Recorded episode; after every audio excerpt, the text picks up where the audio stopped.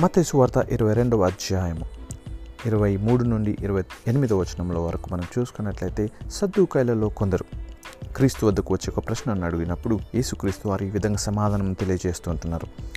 అందుకు యేసు లేఖనములు కానీ దేవుని శక్తిని కానీ తెలుగు తెలియక ఐ మీన్ ఎరుగక మీరు పరబడుచున్నారు. నేటి దినములలో క్రైస్తవులమని పిలువబడిన మనలో మనలో చాలామంది దేవుని వాక్యమును కానీ ఆయన శక్తిని కానీ తెలియక మనం కూడా సద్దుకాయల వలె పొరబడుచుంటున్నాం. దేవుని వాక్యమును కానీ ఆయన శక్తిని కానీ తెలియక మన జీవితంలో చాలామంది వెనుకబడిపోచుంటున్నాం దేవుని శక్తిని తెలుసుకోవాలంటే మనం దేవుని లేఖనంలో తెలిసిన వారముగా మనం ఉండాలి.